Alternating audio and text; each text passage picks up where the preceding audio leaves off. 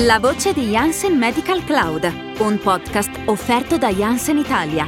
Attraverso l'opinione e la professionalità di esperti di diverse specialità, offriamo un costante aggiornamento delle competenze sempre più utili alla professione del medico e del farmacista ospedaliero.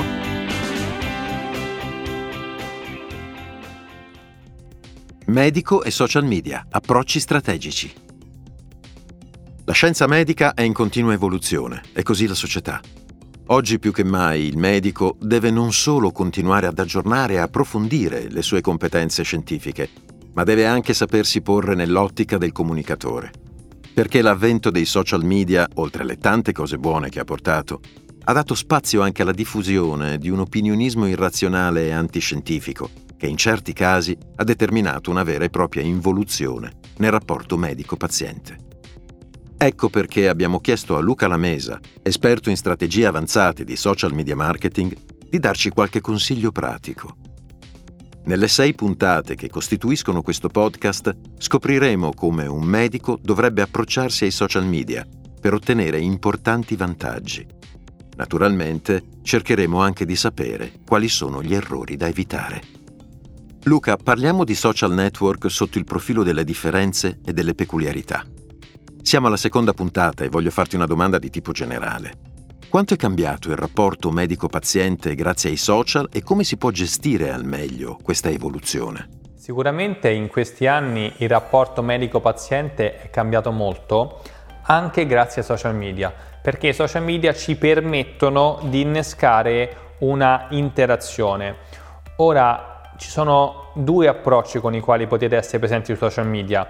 Uno che è quello molto più semplice ma non realmente efficace, che è l'approccio che si è sempre utilizzato nei media tradizionali, quindi l'approccio che si definisce dall'alto verso il basso. Io pubblico il contenuto e tutti gli altri lo leggono. Secondo me sui social media questo approccio non premia, premia molto di più il secondo approccio che invece è partecipativo. Pubblico un contenuto, ma dedico la maggior parte del tempo a conversare sotto il contenuto, magari anche con altri colleghi, con altri medici piuttosto che con i pazienti. Quindi è evidente che tutti i temi delicati li si possono affrontare in privato, ma se noi facciamo vedere pubblicamente che rispondiamo ai commenti, che veramente anche solo ringraziamo per il fatto che hanno dedicato tempo per leggere il nostro articolo, si creerà quel meccanismo di vicinanza tra il medico e il paziente che li farà venire anche molta più voglia di scriverci in privato per chiedere un consiglio e poi magari venirci a trovare anche nel nostro studio.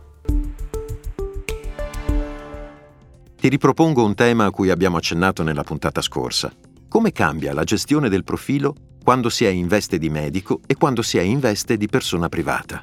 In soldoni, conviene avere due profili? Abbiamo già accennato all'importanza di imparare come gestire diversi livelli di privacy all'interno del nostro profilo su Facebook. Adesso voglio farvi veramente un esempio anche al contrario. Immaginate che qualcuno sta osservando il nostro profilo su Facebook e ci vede magari professionali che parliamo del nostro mondo, mostriamo tutta la nostra passione, mostriamo che, che studiamo piuttosto che i risultati che ha avuto un paziente, ma poi allo stesso tempo vede qualcosa di strano, ci vede con gli amici la sera a bere la birra, ci vede che fumiamo, ci vede che magari facciamo degli atteggiamenti che riguardano la nostra vita privata, che sono assolutamente leciti, ma che un pochino vanno quasi a compromettere la nostra immagine invece professionale. Quindi è molto importante nel proprio profilo personale non tanto andare a duplicare i profili, quanto a gestire bene la privacy per fare in modo che la nostra vita,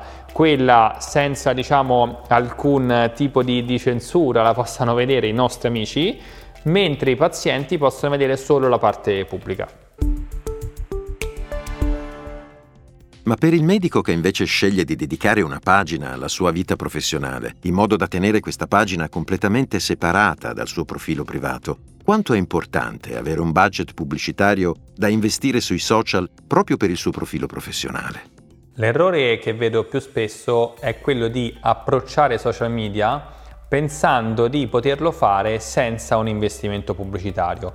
Ora, il grande vantaggio che offrono questi canali rispetto ai canali che si usavano in precedenza, televisione, carta stampata, cartellonistica, radio, è che non hanno una vera barriera all'ingresso, quindi chiunque può iniziare a usarli, ma esprimono il loro vero potenziale quando si inizia a livello professionale a allocare anche un budget. Un budget che però può essere anche molto molto ridotto, nel senso che la visibilità che compriamo è direttamente proporzionale all'investimento che facciamo. Quindi se vogliamo investire pochi euro, semplicemente ci vedranno pochissime persone. Questa cosa in passato non era possibile perché se volevate prendere una pagina di giornale, un passaggio in radio o anche solo per altre attività andare in televisione, c'erano dei listini sotto i quali non si poteva entrare.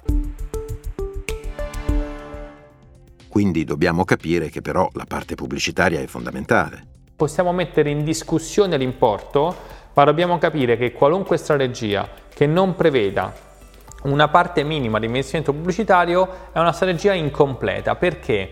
Perché il vero costo è il costo del vostro tempo. Quanto tempo ci mettete voi se adesso insieme decidessimo di fare un contenuto? Ci metteremmo almeno 20 minuti, 25 minuti a decidere il tema, decidere il testo, magari fare una grafica con delle app, magari esistono app tipo Canva che permettono di fare delle grafiche facilmente, però almeno ci mettiamo 20 minuti a fare un testo, un, un, un post completo. Quanto valgono 20 minuti del vostro tempo? ipotizziamo che valgono, per dirla in maniera semplice, 20 euro. Quindi creare un contenuto magari a voi costa 20 euro del vostro tempo, se non mettete magari una cifra simile in pubblicità, vuol dire che non state dando il giusto peso tra la bella rivista che state creando e il numero di copie che volete stampare. Quindi ho provato a fare un esempio per farvi capire che è importante sia lavorare sulla qualità del contenuto, ma soprattutto sulla quantità di copie che vogliamo distribuire. Insomma, comunicare non basta, bisogna che ci sia qualcuno che ci ascolti. Dacci qualche indicazione ulteriore. Quali sono gli step fondamentali di una corretta strategia di comunicazione sui social per un medico? Provo a darvi rapidamente una linea guida su quali potrebbero essere gli step fondamentali per definire una corretta strategia sui social media. Sicuramente il primo step è definire gli obiettivi. Perché un medico dovrebbe utilizzare social media? Per esempio un obiettivo potrebbe essere se ha pubblicato qualcosa di particolarmente importante potrebbe aver voglia di fare in modo che più persone sappiano della sua pubblicazione. Quindi è un tema anche di, di, notorietà, di brand awareness o anche di visualizzazioni su un suo sito. Potrebbe utilizzare social media per portare traffico a un sito esterno, oppure potrebbe utilizzare social media per un altro obiettivo che è quello di generare interazioni dentro social media. Pubblico un contenuto e voglio che le persone sotto ne parlino. Una volta definito l'obiettivo, lo step successivo è cercare di capire chi è il target che più probabilmente mi aiuterà a raggiungere l'obiettivo. Quindi se voglio far leggere una mia pubblicazione, è più facile mandarlo a una persona dai 20 ai 30 anni, dai 30 ai 40, piuttosto che uomo, donna, con figlio, eh, sposato o non sposato. Quindi i criteri di profilazione Facebook sono veramente tanti, bisogna fare molti test, ma siamo noi, prima ancora di imparare a usare lo strumento, che dobbiamo chiederci qual è il nostro target ideale. Quindi 1. Definizione degli obiettivi e 2. Definizione del target. C'è altro?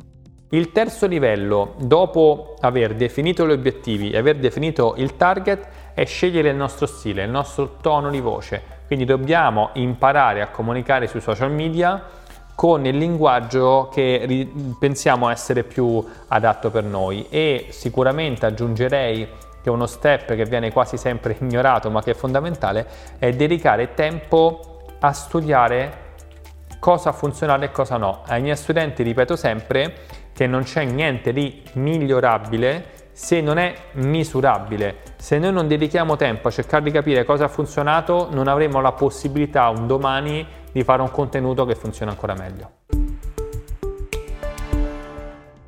Obiettivi, target, tono di voce non è troppo impegnativo. Quanto tempo deve dedicare un medico per un utilizzo corretto e professionale dei social media? Essere presenti su social media non è obbligatorio e sta a noi decidere se vogliamo avere una presenza professionale, molto professionale, piuttosto che talvolta vedo delle presenze quasi abbandonate. Ho creato il profilo ma non lo gestisco. Tutto è legato dal tempo che abbiamo a disposizione. L'aspetto che vorrei veramente che passasse è che talvolta creare contenuti su social media diventa parte del proprio lavoro. Pensando a 5 anni da questa parte, faccio fatica a pensare a alcune professionalità che non avranno benefici da delle strategie di personal branding sui social media. Quindi molto spesso non si pubblica niente perché dice eh, sono stato tutto il giorno occupato nello studio medico con i pazienti piuttosto che ad un congresso, non ho avuto tempo di, di pubblicare social media. Se non capiamo che quello può diventare parte del nostro lavoro, allora lo rimanderemo sempre. Quindi mi raccomando, iniziate anche solo a dedicare pochi minuti al giorno oppure eh, qualche ora a settimana condensata per creare dei contenuti che possano far veicolare il vostro nome, le vostre competenze anche quando voi state dormendo perché i social media continuano a girare. Grazie Luca. Nella prossima puntata andremo ancora più in profondità e parleremo di due argomenti molto importanti nella costruzione della nostra strategia di comunicazione social, il piano editoriale e la community. La voce di Janssen Medical Cloud, un progetto di Janssen Italia per i medici e farmacisti ospedalieri. Per approfondire le tematiche trattate in questo podcast o per altre informazioni utili, visita il sito e segui i canali social di Janssen Medical Cloud.